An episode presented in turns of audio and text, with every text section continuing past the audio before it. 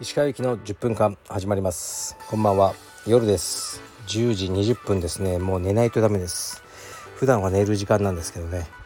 ちょっと今日やってみます。レターが溜まってますね。お酒飲みながらやってるんで。えー、っとねちょっと変なこと言うかもしれないですね。しかも腰にえー、っとね低周波治療器みたいのをつけてもうビンビンにねあの出力マックスでやってるんであの声が震えちゃうかもしれないです。はい。ちなみに飲んでるお酒はえー、っと米焼酎の鳥貝ですね。鳥貝が最高に美味しいと思いますね。鳥貝酒造に一回あの熊本行ってみようかと思うぐらい好きです。はい。あそう。で今日はレターの前にまあ、こういうこと言うとびっくりしちゃう人もいるかもしれないんですけどね。うちの青山の会員さんが首のねヘルニアの手術をされました。でね無事成功したようであの本当に安心してますね。元気な姿をねなんかインスタとかで見てうんちょっとねすごい嬉しかったですね。でまあね首のヘルニア手術とか聞いちゃうとねこれもう言わない方がいいのかなとかね思ったりもするんですけどもう怖くなっちゃうんじゃないかなってみんな。でも僕も10年以上道場のね、あの経営やってて自分の生徒さんが首の手術をしたっていうのは初めてですね。だから頻繁にあるケースじゃないんですけど、まあ、それでもね格闘技なんで何があるか分かりません。だから皆さんね気をつけて練習しましょう。でこういうことが起きた時に僕ができることはとにかくベストの治療をね、をしてくださる先生とか手術をしてくださる先生を見つけること、ね、それだけは本当にあのね頑張るんで。今回もすごくいい先生を紹介していただけてあの、ね、今できうる日本でベストの手術をしていただけたということなんであの本当良かったですね。で早い復帰をお待ちしてます。はいレターいきます、えー、いつも聞いています。石川さんがメールを読んだ後どうでもいいですね。いや興味ない。と言いながらなんだかんだで持論があり少しイラッとしているトークがあ抜群に面白いと思っています。多分忖度のない正直なトークが好きなのだと思います。では質問です。私は軽量級で重い相手軽い相手にはどういう技をやろうかと考えてスパーしています。繰り返すうちに今ではだいたい相手の体重が分かるようになりました。スパーした後相手に体重を聞きますがほとんどの人は実体重より軽い体重を口にします。嘘つけと思います。自分としては技は自分より重い相手にはかかりにくいと思います。だからなぜうまくいかないのかを分析したいのに体重サバ読み問題のせいで分析ができません。石川さんは体重サバ読み問題はどう思われますか？はい。うんもうまずねこのレター主さんがねもうめんどくせえ野郎だなと思いますね。はい。まあ僕が言うめんどくせえはねあの悪い意味じゃないんですよ。僕は結構めんどくさい男が好きなんですね。僕もめんどくさい男ですし。うん確かにみんなちょっと軽めに言ったりするかもしれないですね。そっちの方が相対的に自分が強くなれるみたいな意識があるのかもしれないですね。だからうーんとりあえずね3キロみんなサバ読んでると思って体重何キロですか？って聞いても、まあ、自分は65ですとかね言ってきたらあこいつ68だなと思いましょう、ね、常に3キロプラス。それでいいんじゃないでしょうか。まあでも大会出ちゃえばねもう階級ねちゃんとみんなあの、ね、体重計乗って出るわけだから試合であのそのね感じてみたらどうですか？そういう体重のあれは。うん。でそうですね。まあでもねいいメンタルだと思いますよね。自分より重い相手にねやっぱりあねどう攻略するかがね充実の醍醐味だと思うので是非ね大きな人とバンバンスパーして常に3キロ全員サバ読んでると思ってください。はい次いきます。えー、っとラジオネームライブナウです。石川先生こんにちは。いつも楽しく拝聴しています。石川先生がカルペディエムの選手たちをプロデュースすることはありますか？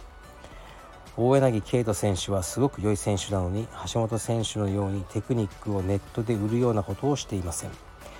需要は絶対あるのでやるべきです。大柳選手といえばパスガードディフェンスベリンボロ50-50のガード足関節ワームガードなど売り出すべきです。内容が橋本選手と被るので橋本選手に気を使っているのでしょうか。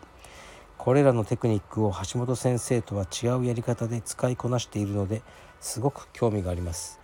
石川先生の言葉には人の心を動かす力があるので石川先生にプロデュースされたら自信がつくと思います。失礼します。はい。ありがとうございます。ラジオネームライブナウ来ましたねまた。疲労の会員さんなのかな？結構ケイトのこと厳しあなんか詳しいですね。確かにケイトはすごくあのテクニックありますよね。でもなかなかね僕あいつと会うことないんですけどあいつ会うたびになんか僕と目を合わさないんですよね。なんかすごいビビってるんですよね。なんででしょう？僕のことが嫌いなのかもしれません。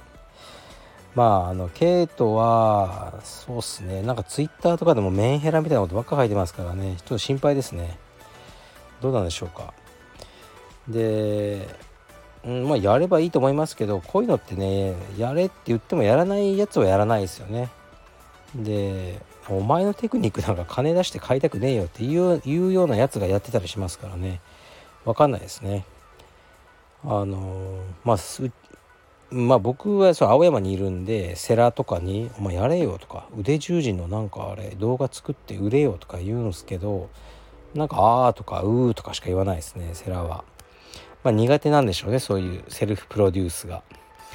うんまあ僕がでもねプロデュースするって言ってもねうんまず僕がなんかすごいテクニックの対価でで僕が進めるとかだったら売れると思うんですよ。例えば海魚手羽がね大柳慶斗ってやつのテクニックすごいって言ったらとか、うん、で僕がまあそうじゃないんでねこのこっち方面のプロデュースは無理でしょうねでもケイトには頑張ってほしいと思ってます。まあなかなかね誠意がある男だと思ってますよ。はい次いきます。もう一発ぐらいですかね。えー、っとなんだこれは。えー、っとちょっと待ってくださいね。うんちょっと重いのは明日。ね。はいこれいきますね。石川さんこんにちは。僕は石川さんの自分の感情に真っ正直に生きている自由な感じとカルペディエムのおしゃれかつストイックなブランドイメージが大好きなものです。石川さんがラジオを始める前からファンで著作著書を買ったり通販でもいろいろとグッズを買ってみたりしています。地方在住ですがなんとなく道場の青山の道場前をカルペディエム T シャツを着て素通りしてみたほどのカルペディエム変態なのです。ただ光り輝くエベレストも近くで見るとポジティブなことばかりじゃないのは人間でも一緒と今までの経験上で知っています。だからこそこれからも遠くからずっと石川祐希さんの動向をチェックさせてもらい元気をもらいたいと思います。これからも頑張ってください。ちなみに僕は足関節が割と得意です。では失礼します。はいありがとうございます。非常に嬉しいですね。こうやって地方の柔術家の方があのねカルペディウムを好きでいてくれてグッズをね買ってくださってでしかもね僕の本なども買ってくださってね挙句の果てにあのカルペディエム T シャツを着てね青山道場の前をこうねあの通るっていうねプレープレーですねこれね。もう変態ですね。通報します。はいありがとうございます。うん。でもね光り輝くエベレストでも近くで見るとね汚いこともあるみたいな。僕でもそんな変わんないですよ別に。近くで。あのでもうん。何も本当に何も変わんないと思いますよ。だから普通に話しかけてください。えー、っとそうですね。でねあの元気をもらいたいと思います。僕がねなんかこのラジオとかで元気を与える存在で僕がい,、ね、いられているのなら本当にこれ以上の、あの喜びはないです。本当に嬉しいです。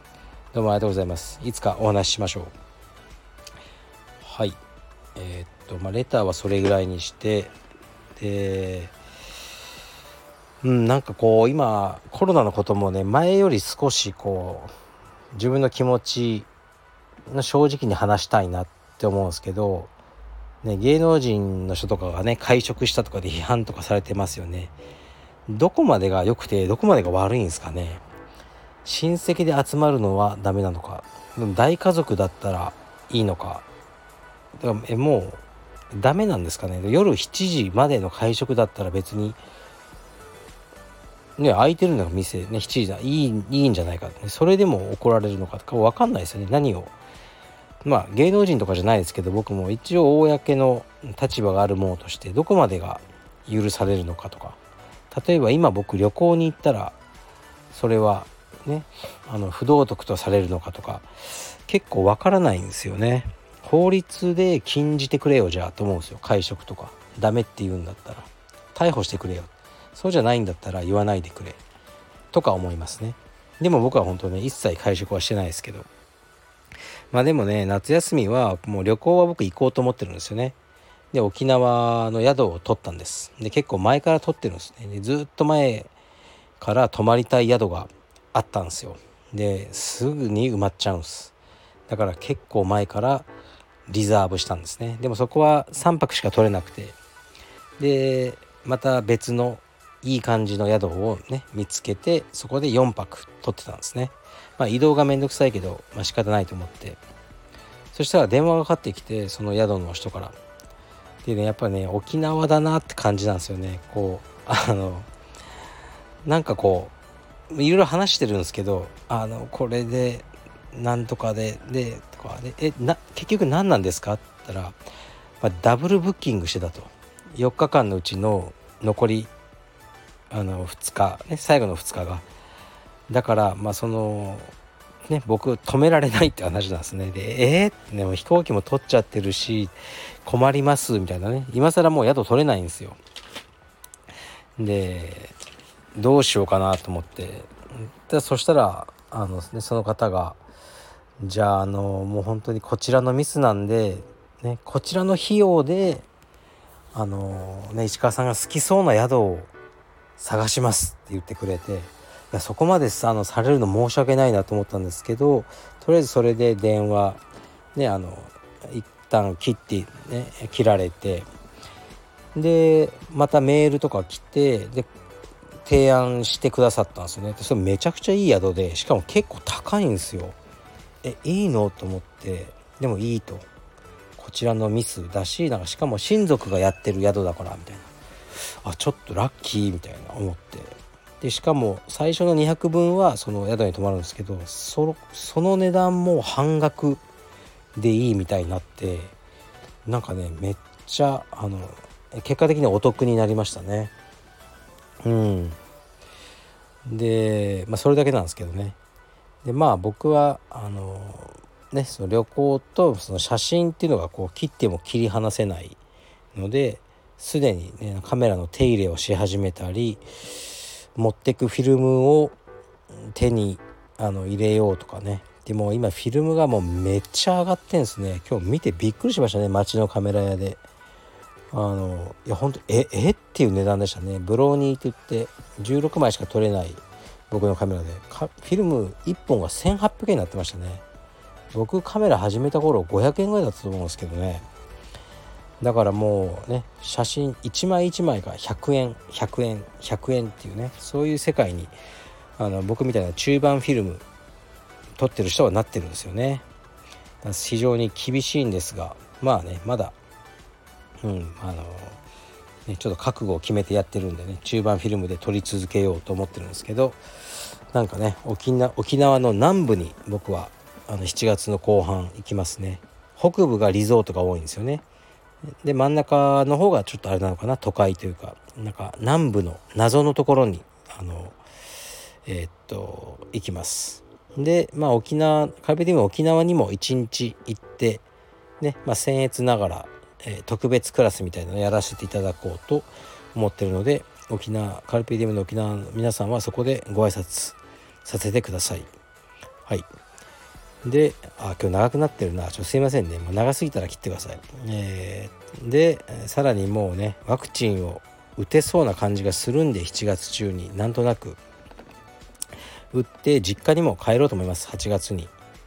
でできたらねあの新しいねフェリーが就航したんですよ。するんですよ。7月から。横須賀からえー、っと門司港に九州の福岡門司港に行く。え門司港って山口でしたっけ？あちょっと分かんないや。その辺ですね。で自分の車積んであのー、なんかレンタカーあんま好きじゃないんで行きます。24時間ぐらいかかるのかな。えー、っとで、えー、フェリーで帰って福岡に。で帰りは車でねいろんなとこ泊まりながらあのー、東京に戻ってこようと思います。で長崎とか久留米とか、まあ、福岡とか、えーね、できれば岐阜のホープ新しい名古屋三重などを車で巡りながらあの東京に戻るというあの、ね、アドベンチャーをしようと思ってます。夏が待ち遠しいです。はい。あなんかめっちゃ長くなったけどすいません。失礼します。